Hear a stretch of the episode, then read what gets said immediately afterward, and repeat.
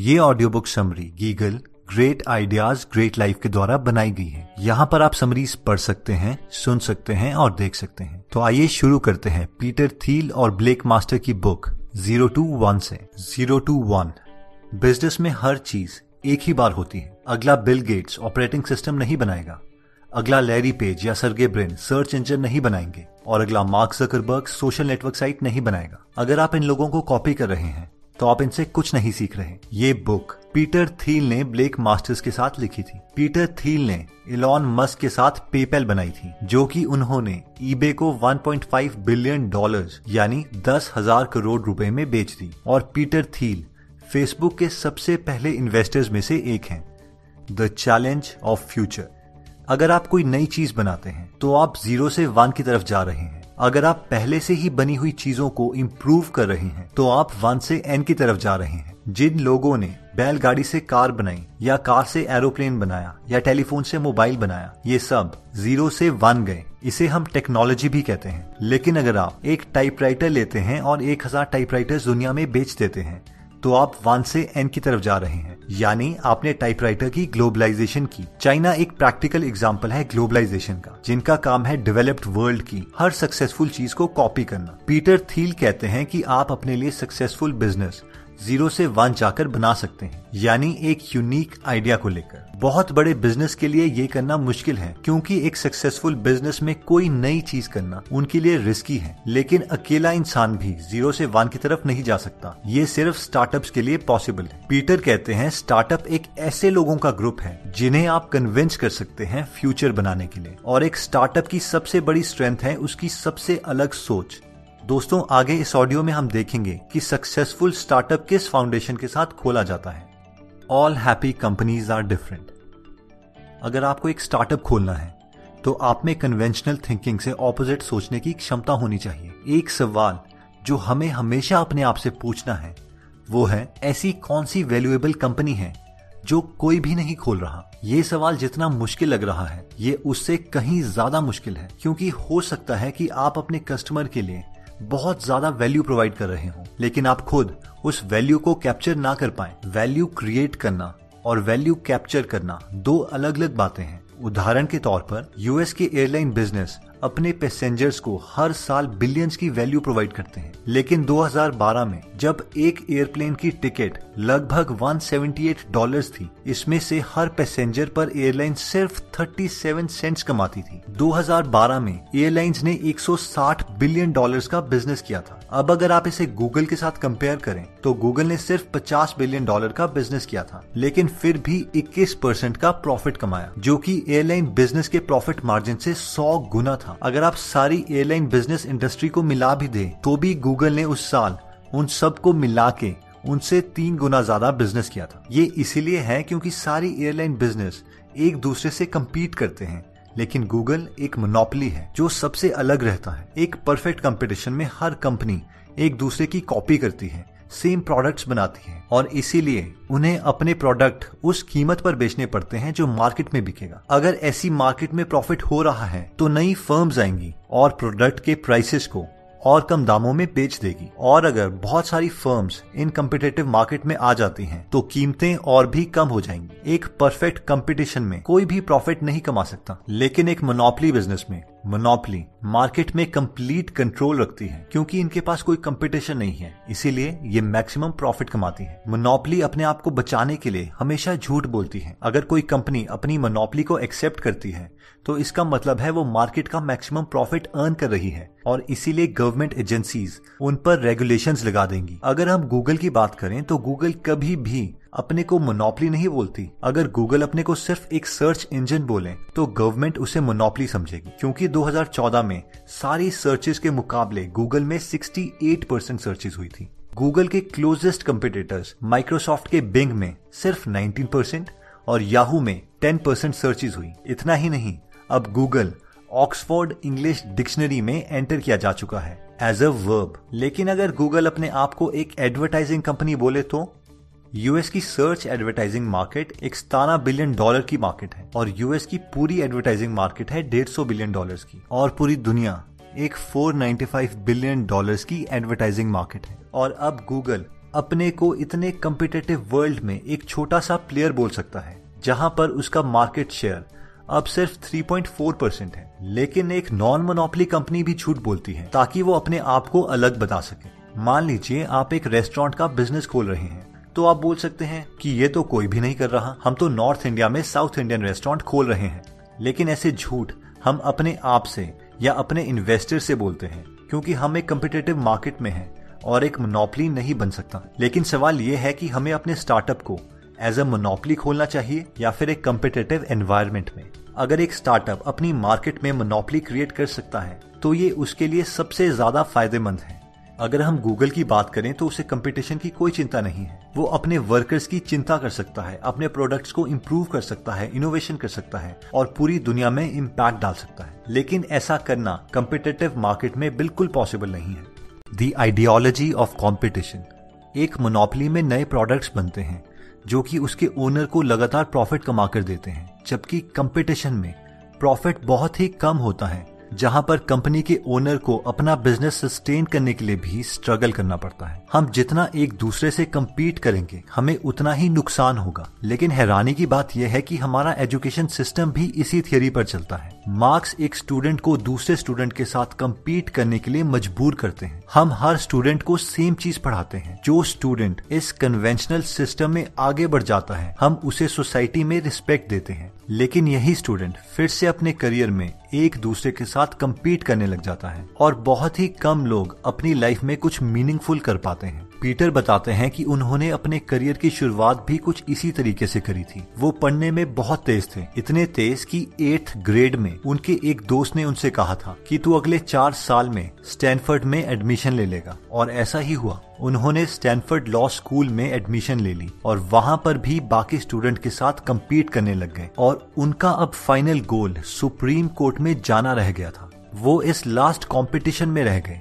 लेकिन पीटर बोलते हैं कि अगर मैं वो लास्ट बैटल जीत जाता तो आज मैं और लोगों के लिए उनके बिज़नेस डील्स बना रहा होता। लेकिन जब उन्होंने अपनी कंपनी पेपेल स्टार्ट की तो वो लोगों के साथ कम्पीट नहीं करना चाहते थे, बल्कि कुछ डिफरेंट करना चाहते थे ज़ीरो से वन जाना चाहते थे। उनका और उनकी टीम का सपना था कि वो पैसों को ईमेल्स के थ्रू ट्रांसफ़र करवाएँ। 1999 में पैसे एक जगह से दूसरी जगह ट्रांसफ़र करना एक बहुत ही बड़ी प्रॉब्लम थी, और वो सब इसको सॉल्व करना चाहते थे और उन्होंने इसी मेंटेलिटी की वजह से 1.5 बिलियन डॉलर की कंपनी भी बना दी। लास्ट मूवर एडवांटेज जो कंपटीशन से बचता है, वो ही मोनोपली क्रिएट कर सकता है। अगर आप न्यूयॉर्क टाइम्स को ट्विटर के साथ कंपेयर करोगे तो इन दोनों के पास कई हज़ार इम्प्लॉयज हैं और ये दोनों का मेन मकसद है लोगों तक न्यूज़ पहुंचाना। लेकिन जब 2013 में ट्विटर पब्लिक हुआ तो इसकी कीमत 24 बिलियन डॉलर लगाई गई थी, जो कि न्यूयॉर्क टाइम्स से 12 गुना थी। 2012 में न्यूयॉर्क टाइम्स ने 133 मिलियन डॉलर्स कमाए थे, जबकि ट्विटर लॉस में था। ये एक बेवकूफ़ी लग सकती है और हम पूछ सकते हैं कि ऐसा क्यों?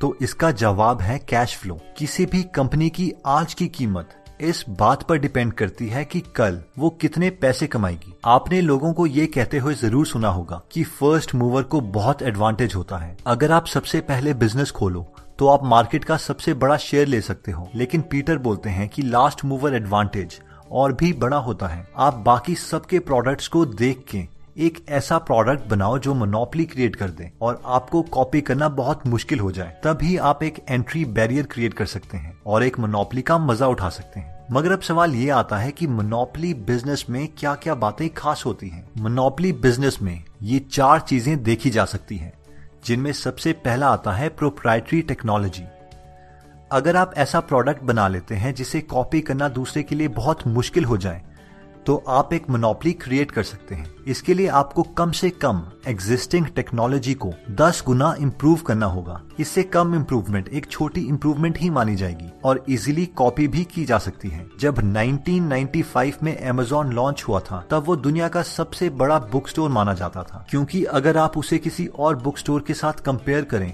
तो ज़्यादा से ज़्यादा उसमें एक लाख डिफरेंट बुक्स मिलेंगी। लेकिन अमेजोन सिर्फ़ सप्लायर से बुक्स की लिस्ट लेता था और बुक सिर्फ़ तभी खरीदता था जब कस्टमर से ऑर्डर मिलता। ये इतना इफ़ेक्टिव था कि बाँस एंड नोबल ने एमेजॉन की आईपीओ के तीन दिन पहले एमेजॉन पर केस कर दिया और कहा कि एमेजॉन अपने आप को एक बुक स्टोर कहता है, लेकिन वो एक बुक ब्रोकर है। सेकंड आता है नेटवर्क इफ़ेक्ट नेटवर्क इफ़ेक्ट आपके प्रोडक्ट को कस्टमर के लिए बहुत यूजफुल बना देता है। अगर आपका कोई भी फ्रेंड फेसबुक पर ना हो तो बहुत कम चांसेस है कि आप भी फेसबुक को यूज़ करेंगे। और क्योंकि आज आपका हर फ्रेंड फेसबुक यूज़ करता है तो आपको भी फेसबुक ही यूज़ करना पड़ेगा। अगर आप कोई और सोशल साइट यूज़ करते हैं तो आपके दोस्त आपको पागल समझेंगे। थर्ड आता है इकोनॉमीज ऑफ़ स्केल एक बहुत ही स्ट्रॉन्ग मोनोपली बिज़नेस क्रिएट किया जा सकता है अगर आप अपने बिज़नेस को स्केल कर सकें। सर्विस बिज़नेस को स्केल करना बहुत मुश्किल होता है। मान लीजिए कि आप योगा क्लासेस देते हैं तो आप लिमिटेड कस्टमर को ही सर्व कर पाएँगे। चाहे आप ज़्यादा योगा इंस्ट्रक्टर्स को हायर कर लें, अपने ज़्यादा इंस्टीट्यूट भी खोल दें। सॉफ्टवेयर स्टार्टअप्स को ये एडवांटेज है कि वो अपने बिज़नेस को बहुत जल्दी स्केल कर सकते हैं, क्योंकि सॉफ्टवेयर की एक और कॉपी बनाने और उसे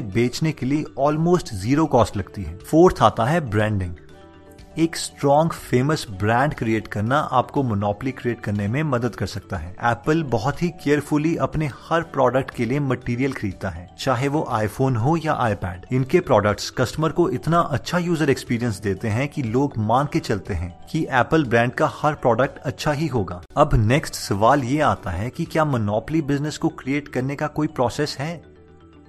ब्रांड स्केल टेक्नोलॉजी और नेटवर्क इफेक्ट्स के अलावा जब भी आप स्टार्टअप खोलें तो मार्केट को एनालाइज करके खोलें और फिर वहाँ से अपना बिज़नेस एक्सपैंड करना शुरू कर दें। स्टेप वन छोटे से शुरू करो और फिर मोनोपली बना लो। आपको हमेशा बिज़नेस छोटी मार्केट से शुरू करना चाहिए। कारण सिंपल है, एक छोटी मार्केट को काबू करना और उसमें मोनोपली क्रिएट करना आसान है। लेकिन बड़ी मार्केट में ये सब करना मुश्किल है, क्योंकि कोई भी बड़ा प्लेयर आपको अपनी एग्जिस्टिंग मार्केट में ये नहीं करने देगा। जब पीटर थील ने पेपैल का स्टार्टअप स्टार्ट किया था तो वो हर मार्केट में ई वॉलेट का कॉन्सेप्ट नहीं लाना चाहते थे, बल्कि उन्होंने ईबे के एग्जिस्टिंग सेलर्स को अपना प्रोडक्ट ऑफ़र किया, क्योंकि ये लोग पैसे चेक से पे करते थे, जिसकी प्रोसेसिंग के लिए बहुत टाइम लग जाता था। और क्योंकि ये मार्केट बड़े प्लेयर्स के लिए बहुत छोटी थी, इसीलिए इस मार्केट में कोई ध्यान नहीं दे रहा था। और तीन महीने के अंदर पेपैल ने 25 परसेंट लोगों को अपना कस्टमर बना दिया। स्टेप टू अपने बिज़नेस को स्केल करना।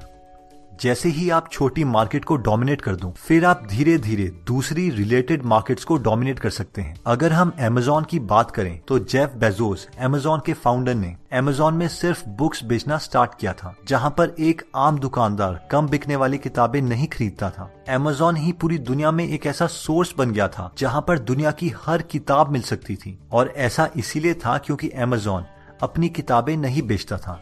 बल्कि बाकी दुकानदारों की किताबों को अपनी साइट पर दिखाता था और जब कस्टमर ऑर्डर देते, तभी वो किताब बेचता। जब एमेजोन ने बुक मार्केट में मनोपली बना ली, उसके बाद उसने सॉफ्टवेयर सीडी डीवीडी बेचना भी स्टार्ट कर दिया और ऐसे ही धीरे धीरे और कैटेगरीज को अपनी वेबसाइट में जोड़ता गया। इसीलिए आज वो दुनिया का सबसे बड़ा ऑनलाइन स्टोर है और जेफ बेजोस दुनिया के सबसे अमीर आदमी। स्टेप थ्री शुरू में कभी भी किसी बड़े बिज़नेस को डिस्टर्ब ना करें। स्टार्टअप्स के पास इतनी फंडिंग नहीं होती है कि वो एक बड़ी कंपनी को चैलेंज करके उससे कम्पीट कर सके। अगर आप ये गलती करते हैं तो बहुत ही जल्द आप बिज़नेस से बाहर हो जाओगे। You are not a lottery ticket ज़्यादातर सबके दिमाग में एक फ़ेमस क्वेश्चन ज़रूर होता है। क्या सक्सेस लक से मिलती है या स्किल से? मेलकॉम ग्लैडवेल जो कि एक सक्सेसफुल ऑथर हैं, अपनी बुक आउटलायर्स में लिखते हैं कि सक्सेस लकी ब्रेक्स की वजह से मिलती है। वॉरेन बफेट अपने आप को लकी स्पर्म क्लब का हिस्सा मानते हैं। जेफ बेजोस एमेजोन के फाउंडर अपनी सक्सेस का क्रेडिट प्लेनेट की अलाइनमेंट्स आधी लक आधी सही टाइमिंग और बाकी मेहनत को मानते हैं। बिल गेट्स बोलते हैं कि वो स्किल के साथ पैदा हुए थे, जिनकी मदद से वो ये सब अचीव कर पाए। अब ये सारे लोग स्ट्रेटेजिकली हम्बल हो रहे हैं। अगर ये सच है तो जो लोग एक के बाद एक सक्सेसफुल बिज़नेस बना लेते हैं, उसे हम क्या कहेंगे? लक या स्किल लेकिन क्या ये डिबेट लॉजिकली डिस्कस की जा सकती है? शायद नहीं। अगर हमें साइंटिफिकली चेक करना है कि फेसबुक लक की वजह से सक्सीड हुई थी या स्किल की वजह से? तो 2004 में जब फेसबुक लॉन्च हुआ था, तब हमें फेसबुक की 1000 कॉपीज बना के 1000 दुनिया में चलानी पड़नी थी। मगर ये एक्सपेरिमेंट किया नहीं जा सकता, क्योंकि हमारे पास एक हज़ार दुनिया नहीं है और स्टैटिस्टिक्स में एक सैंपल से एक्सपेरिमेंट नहीं होता। लेकिन अगर हम एप्पल के फाउंडर स्टीव जॉब्स की बात करें, या ट्विटर के फाउंडर जैक डॉर्सी की बात करें, या फिर टेस्ला और स्पेस के फाउंडर इलॉन मस्क की बात करें इन सबने एक के बाद एक सक्सेसफुल कंपनी खोली है। ये लक तो बिल्कुल नहीं है। इतना ही नहीं, अगर आप पूरी पेपैल की टीम की बात करें तो वो पूरी टीम ही बहुत फोकस लोगों की थी और सबने पेपैल के बाद अपनी खुद की सक्सेसफुल कंपनीज़ खोली। पेपैल की टीम में इलॉन मस्क ने स्पेसएक्स और टेस्ला मोटर्स बनाई। रीड हॉफमैन ने लिंक्डइन बनाया। स्टीव चैन चैड हर्ली और जावेद करीम ने यूट्यूब बनाई। जेरेमी स्टॉपलमैन और रसल साइमंस ने येल्प बनाई, डेविड सैक्स ने यैमर बनाई, और पीटर थील ने पैलेंटीर बनाई। आज इनमें से हर एक कंपनीज़ की इंडिविजुअल वर्थ एक बिलियन डॉलर से ज़्यादा है।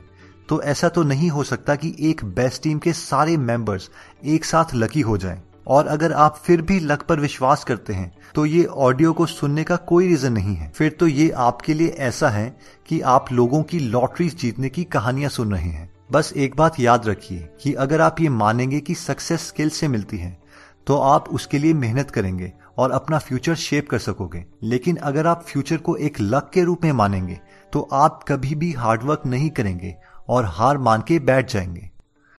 सीक्रेट्स अगर हम सोचते हैं कि हम दुनिया को समझते हैं और हमें सब पता है तो हम ज़ीरो से वन तक नहीं जा सकते। पीटर कहते हैं कि दुनिया में तीन तरीके के आइडियाज़ होते हैं। पहला कन्वेंशनल जो सबको पता है और सब उन बातों को मानते हैं। अगर आप इन आइडियाज़ पे काम करोगे तो आप एक मोनोपली बिज़नेस नहीं बना पाओगे। जैसे कि अगर आप एटीन सेंचुरी में होते तो आप बोल सकते थे कि मुझे दुनिया की खोज करनी है, मुझे देखना है कि समुद्र के उस पार क्या है, और शायद आपको कोई नया देश भी मिल जाता। लेकिन अगर आज आप इस खोज पे निकलते हैं तो आपको कुछ भी नहीं मिलेगा, क्योंकि पूरा अर्थ प्लॉट हो चुका है। दूसरे आइडियाज़ हैं जिन्हें हम मिस्ट्रीज बोलते हैं। और उन्हें सॉल्व करना बहुत ही मुश्किल है। जैसे कि साइंटिस्ट यूनिवर्स को समझाने के लिए स्ट्रिंग थ्योरी का इस्तेमाल कर रहे हैं, लेकिन हम इस पर कोई एक्सपेरिमेंट नहीं कर सकते, और इसे सॉल्व करना ऑलमोस्ट इम्पॉसिबल है। ऐसे आइडियाज़ पर भी काम करना बेवकूफ़ी है। तीसरे आइडियाज़ आते हैं जो कन्वेंशनल आइडियाज़ और मिस्ट्रीज के बीच के आइडियाज़ हैं। इन्हें ऑथर सीक्रेट्स बोलते हैं। सीक्रेट्स वो आइडिया हैं जो कॉमन लोगों को इतनी जल्दी समझ नहीं आते लेकिन उन्हें समझना इम्पॉसिबल भी नहीं है। अगर हम एक ज़ीरो से वन का बिज़नेस बनाना चाहते हैं तो हमें सीक्रेट्स ढूँढने होंगे। लेकिन अब सवाल यह आता है कि लोग सीक्रेट्स को क्यों नहीं ढूंढते? पहला कारण है हमारी इंक्रीमेंटल मेंटेलिटी जो बचपन से ही प्रोग्राम हो चुकी है। अगर आप अपने स्कूल में कुछ नया करते हैं, कुछ सिलेबस से बाहर करते हैं तो आपको उसका कोई बेनिफिट नहीं मिलता। लेकिन अगर आप वही करते हैं जो सिलेबस में है तो आपको क्रेडिट मिलता है, आपकी तारीफ़ होती है। इन कारणों की वजह से लोग आगे भी अपनी लाइफ में कुछ नया नहीं कर पाते। दूसरा आता है रिस्क एवर्जन लोग गलत होने से डरते हैं, क्योंकि सीक्रेट्स अभी आम जनता ने अपनाए नहीं हैं। इसीलिए उन पे काम करने से लोग डरते हैं। अगर आप रिस्क लेने से डरते हैं तो आप कभी भी सीक्रेट्स नहीं ढूंढ पाएँगे। तीसरा आता है तेज दिमाग वाले लोग जब कॉलेज ज्वाइन करते हैं तो उन्हें बोला जाता है कि आप इस प्रेस्टिजियस कॉलेज में आ चुके हैं। अब आपकी लाइफ सेट है। और इस वजह से जो लोग सीक्रेट्स को ढूंढ सकते थे, वो सीक्रेट्स को कभी ढूँढने की कोशिश भी नहीं करते। चौथा आता है फ्लैटनेसनेस हम लोग अपने से पूछते हैं कि अगर सीक्रेट्स होते तो बाकी लोग जो हमसे ज़्यादा इंटेलिजेंट हैं, मेहनती हैं, वो ही इन सीक्रेट्स को क्यों नहीं ढूंढ लेते और उन पर काम करने लग जाते? इस डाउट की वजह से लोग सीक्रेट्स को ढूँढने की कोशिश भी नहीं करते। सीक्रेट्स को कैसे ढूंढें? अगर आप एक यूनिक कंपनी खोलना चाहते हैं तो हमेशा अपने आप से दो सवाल कीजिए। पहला, नेचर आपको क्या सीक्रेट्स नहीं बता रही? दूसरा, लोग आपको क्या सीक्रेट्स नहीं बता रहे? पीटर बताते हैं कि फिजिक्स के पीएचडी के साथ काम करना बहुत मुश्किल है, क्योंकि ये लोग नेचर के सारे बेसिक प्रिंसिपल जानते हैं। इसीलिए ये सोचते हैं कि इन्हें सब कुछ पता है, लेकिन क्या जिसे इलेक्ट्रोमैग्नेटिक थियोरी पता है, क्या वो एक अच्छा मैरिज काउंसलर भी होगा? वैसे ही जिसे ग्रेविटी के बारे में नॉलेज है क्या वो अच्छा बिजनेसमैन भी होगा? पेपैल के लिए पीटर ने एक बार फिजिक्स पीएचडी का इंटरव्यू लिया। इंटरव्यू के बीच में उसने पीटर से कहा, रुको, मुझे पता है तुम मुझसे क्या पूछने वाले हो। और उसे एक्चुअल में वो चीज़ नहीं पता थी। और पीटर ने उसे उसी वक्त रिजेक्ट कर दिया। आप सीक्रेट्स वहाँ पे ढूंढो जहाँ पर उसे कोई नहीं ढूंढ रहा। ज़्यादातर लोग सीक्रेट्स को वहीं ढूंढते हैं, जो उन्हें स्कूल कॉलेजेस में पढ़ाया जाता है। लेकिन आप अपने से पूछो, ऐसी कौन सी फ़ील्ड है जो मैटर करती है, लेकिन कॉलेज या स्कूल में नहीं पढ़ाई जाती। फॉर एग्ज़ाम्पल अगर हम फिजिक्स में सीक्रेट्स ढूंढते हैं तो फिजिक्स हर कॉलेज में पढ़ाई जाती है।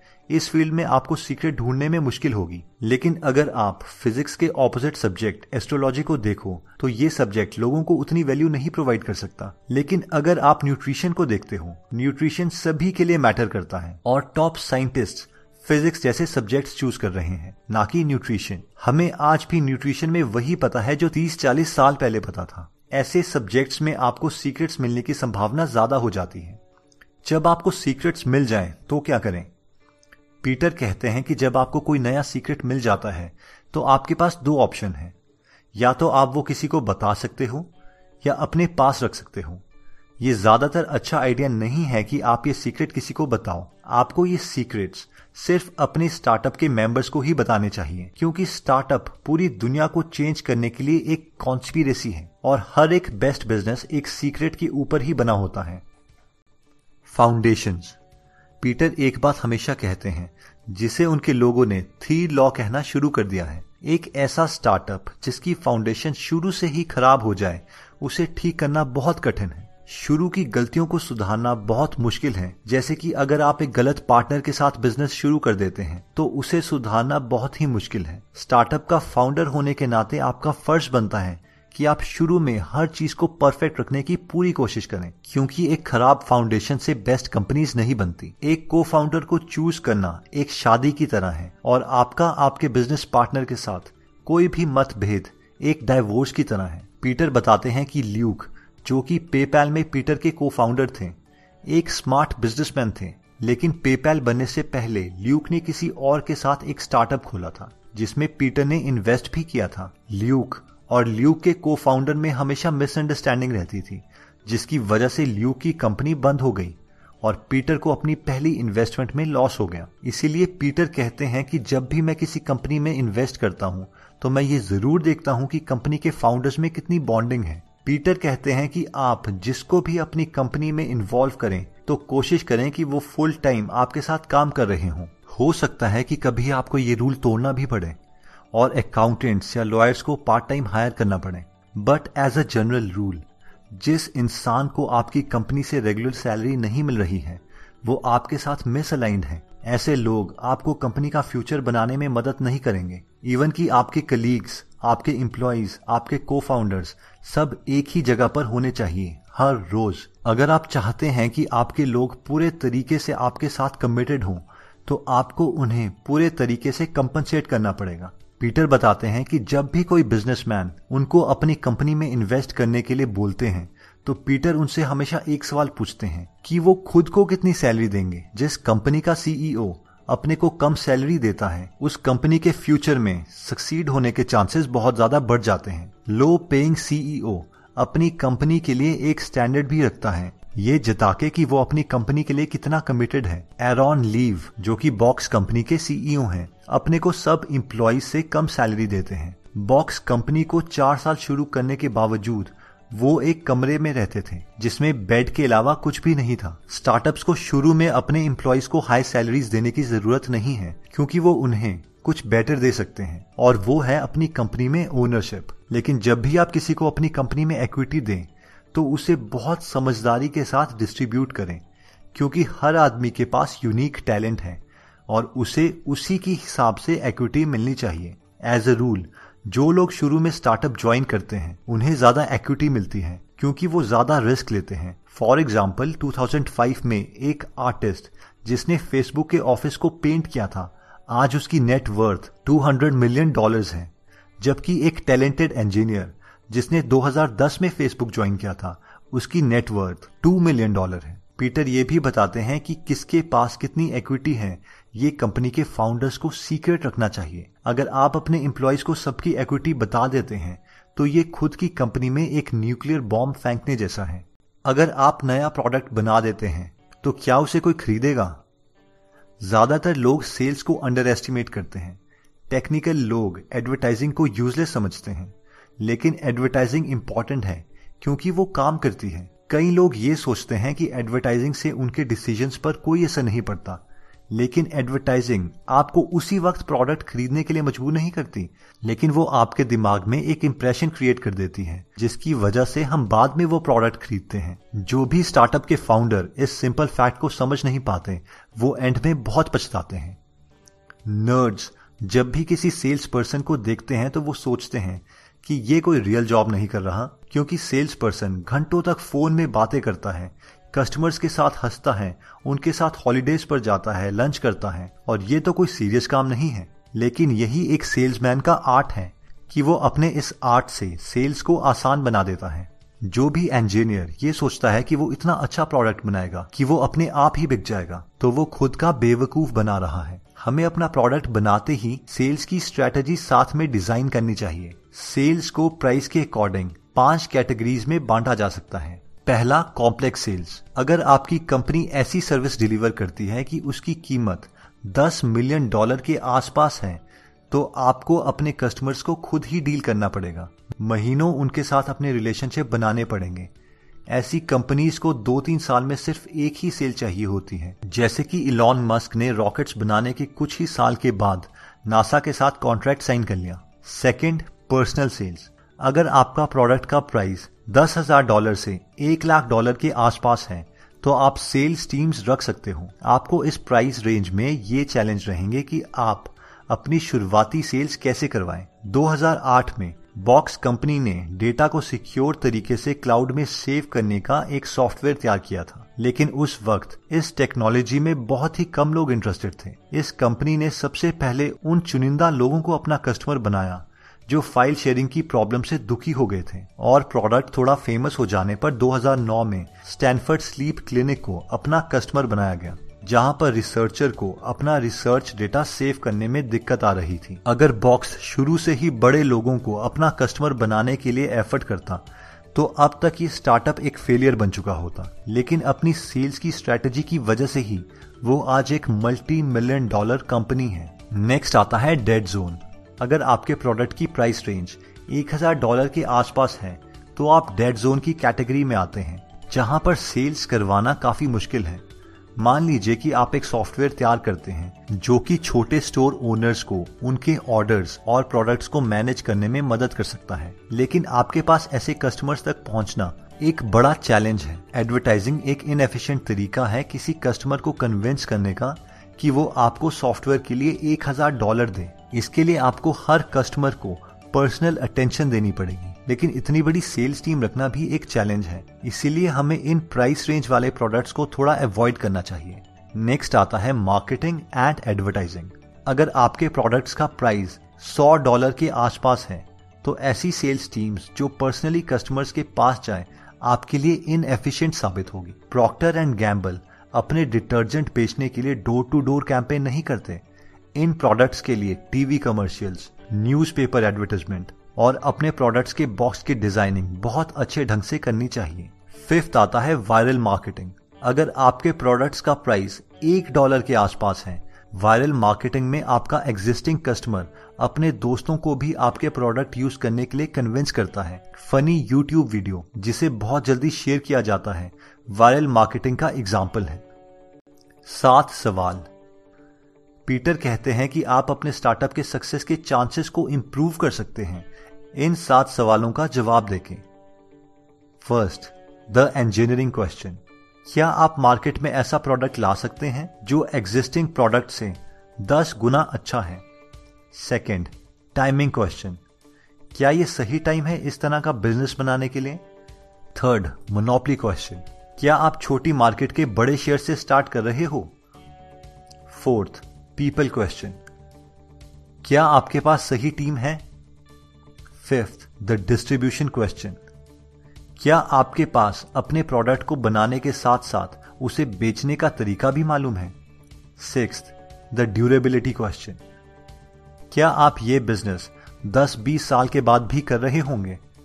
सेवेंथ द सीक्रेट क्वेश्चन क्या आप ऐसी अपॉर्चुनिटी ढूंढ सकते हो जो बाकी मिस कर रहे हैं? जब तक आपके पास इन सवालों में से कम से कम छह या सात सवालों के जवाब हाँ नहीं है तब तक आपके बिज़नेस में काफ़ी दिक्कतें आएँगी। पीटर बताते हैं कि टेस्ला मोटर्स ऐसी एक कंपनी है जो इन सात के सात सवालों पर खरी उतरती है। पहला सवाल, क्या आप मार्केट में ऐसा प्रोडक्ट ला सकते हैं जो एग्जिस्टिंग प्रोडक्ट से दस गुना अच्छा है? जवाब टेस्ला की टेक्नोलॉजी इतनी अच्छी है कि बाकी कार की कंपनीज़ उन पर डिपेंड करती हैं। जैसे कि मर्सिडीज बेंज टेस्ला की पावर ट्रेन को यूज़ करती है। टोयोटा टेस्ला मोटर का इस्तेमाल करती है और डैमलर टेस्ला की बैटरी पैक्स को यूज़ करती है। दूसरा सवाल, क्या ये सही टाइम है इस तरह का बिज़नेस बनाने के लिए? जवाब 2009 में यूएसए में सब सोच रहे थे कि इलेक्ट्रिक कार्स जैसी क्लीन टेक्नोलॉजी के लिए गवर्नमेंट हमेशा सब्सिडी देती रहेगी, लेकिन टेस्ला ने इसे वन टाइम अपॉर्चुनिटी के रूप में देखा और गवर्नमेंट से 465 मिलियन डॉलर्स की सब्सिडी ले ली। इसके डेढ़ साल के बाद 2010 में, ओबामा सरकार में लोगों ने इस सब्सिडी को पॉलिटिसाइज किया और सब्सिडी बंद हो गई। जरा इमेजिन कीजिए, हाफ़ बिलियन डॉलर सब्सिडी में ले लिए। तीसरा सवाल, क्या आप छोटी मार्केट के बड़े शेयर से स्टार्ट कर रहे हो? जवाब, टेस्ला ने सबसे पहले कॉस्टली इलेक्ट्रिक कार्स बनाई और ये कार बड़े बड़े एक्टर्स को बेची। शुरू में टेस्ला ने सिर्फ़ तीन हज़ार कार ही बेची, लेकिन इनसे रिसर्च के पैसे मिल गए। उसके बाद टेस्ला मिडिल क्लास लोगों के लिए मार्केट में सिडान कार्स ले आई और 2013 में बीस हज़ार गाड़ियाँ बेची। आज टेस्ला इलेक्ट्रिक कार्स में सबसे आगे है। चौथा सवाल, क्या आपके पास सही टीम है? जवाब, टेस्ला के सीईओ इलॉन मस्क एक बहुत ही अच्छे इंजीनियर्स और सेल्समैन हैं और उनकी टीम भी उन्हीं की तरह परफेक्ट है। इलॉन कहते हैं कि टेस्ला की टीम स्पेशल फोर्सेस की तरह है। अगर आप टेस्ला में आते हैं तो आप बाकियों से चार कदम आगे हैं। पांचवा सवाल, क्या आपके पास अपने प्रोडक्ट को बनाने के साथ साथ उसे बेचने का तरीका भी मालूम है? जवाब, टेस्ला अपनी सेल्स को बहुत सीरियसली लेता है, जहाँ पर ह्यूंडाई और फोर्ड जैसी कंपनियाँ कार तो खुद बनाती हैं, लेकिन सेल्स के लिए दूसरों पर डिपेंड रहती हैं। वहीं पर टेस्ला अपनी कार्स अपने ही स्टोर्स में बेचता है। इससे उन्होंने जो कस्टमर के साथ अपना रिलेशनशिप बनाया है, उसे डोमिनेट करना बहुत ही मुश्किल है। छठा सवाल, क्या आप अपना बिज़नेस 10-20 सालों के बाद भी कर रहे होंगे? जवाब, जिस रेट से टेस्ला इलेक्ट्रिक कार्स में इम्प्रूवमेंट कर रहा है, उसे बीट करना बहुत ही मुश्किल है। इलेक्ट्रिक कार्स में कस्टमर टेस्ला को ही प्रेफर करते हैं। ऐसी कंपनीज़ बहुत लंबे समय तक मार्केट में मोनोपली बना के रख सकती हैं। सातवां सवाल क्या आप ऐसी अपॉर्चुनिटी ढूंढ चुके हो जो बाकियों को नहीं मालूम? टेस्ला जानता है कि बड़े लोग इलेक्ट्रिक कार्स में सफ़र करना एक स्टेटस सिंबल मानते हैं। इससे लोग ये भी समझते हैं कि इलेक्ट्रिक कार्स के ओनर इन्वायरमेंट को क्लीन रखना चाहते हैं। इसी सीक्रेट को लेके टेस्ला ने महँगी और स्टाइलिश कार्स बनाई और इसके शुरुआती कस्टमर में टाइटैनिक के हीरो लियोनार्डो डिकेप्रियो भी शामिल हैं। दोस्तों GIGL great ideas great life को सुनने के लिए आपका बहुत बहुत धन्यवाद। हमें उम्मीद है कि आप ये ऑडियो सुनने के बाद अपने स्टार्टअप को भी ज़ीरो से ले जाने की पूरी कोशिश करेंगे। जय हिंद।